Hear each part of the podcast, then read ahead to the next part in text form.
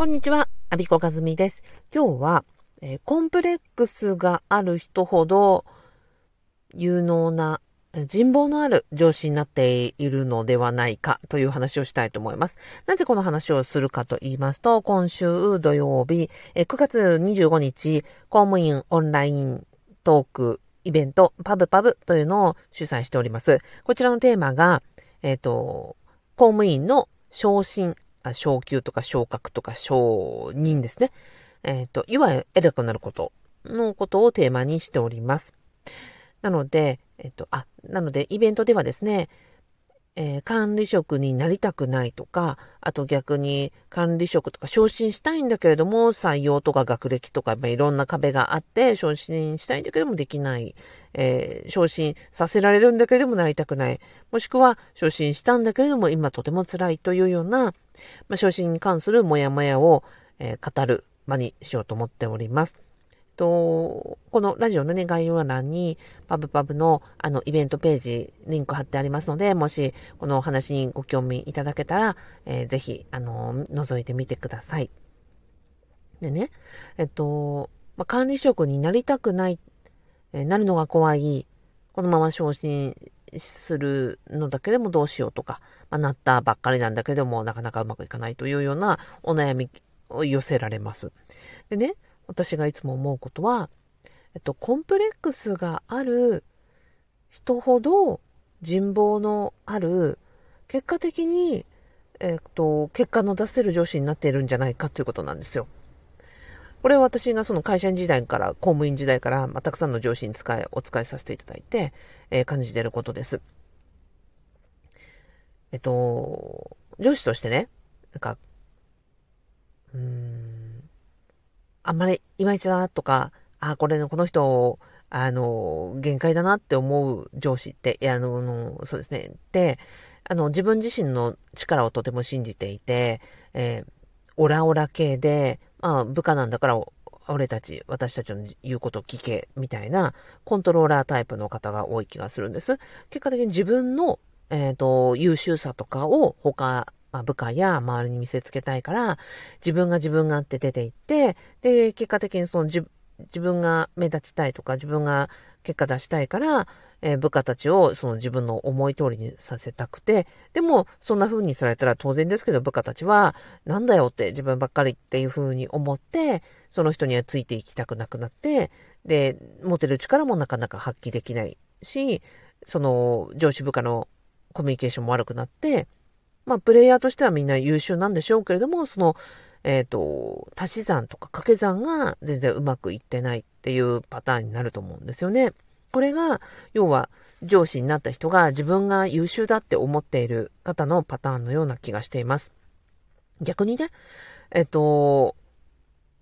上司として、あの、管理職になられて、とか昇進して部下を持って、なんか見違えるように、あれ？平の時よりもなんかすっごいいい顔されて働いてますよねとか、え、なんかすごくプラスに化けましたね、この人っていう風に感じる方がもうたくさんいらっしゃって、えっと、そういう方って、共通してるのは私コンプレックスじゃないかなって思うんですよ。うんと、言葉を変えると、人の痛みを、なんか、痛みがある人ってことかな？例えば、えっと、私が実際お使いした上司で、えっと、女性のトップになられた方なんですけど、この方は、もう、もう、今だと70代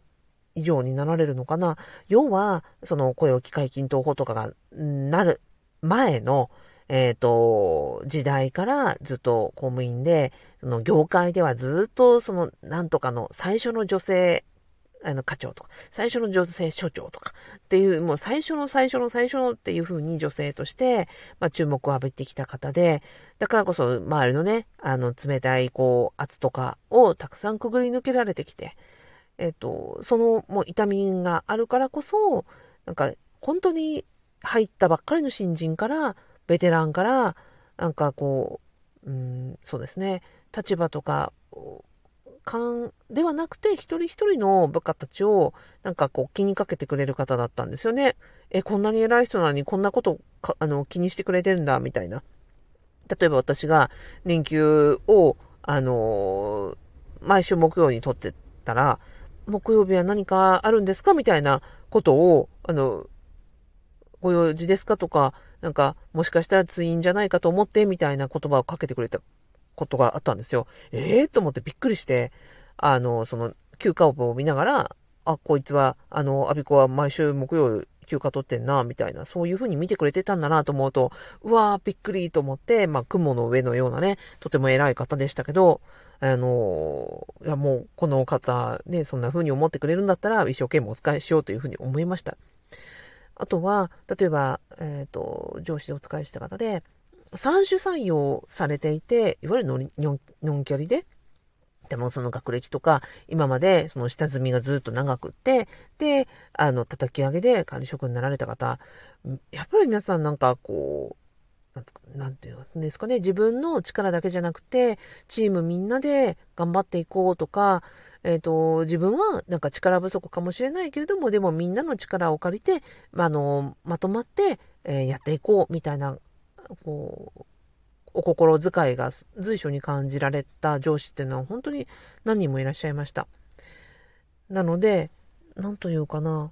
私が、ああ、この方上司として、あの、進んで、あの、お使いしたいな、この方のためだったら一生懸命働こうって思った上司って、な、えいわゆるサーバントリーダーシップですよね。その、えっ、ー、と、部下を、うんと、が働きやすいように環境を整えてくれる、要はコントロールとか指示型の人じゃなくて、えー、まあ、ケアラーのタイプの方という感じもしています。なので、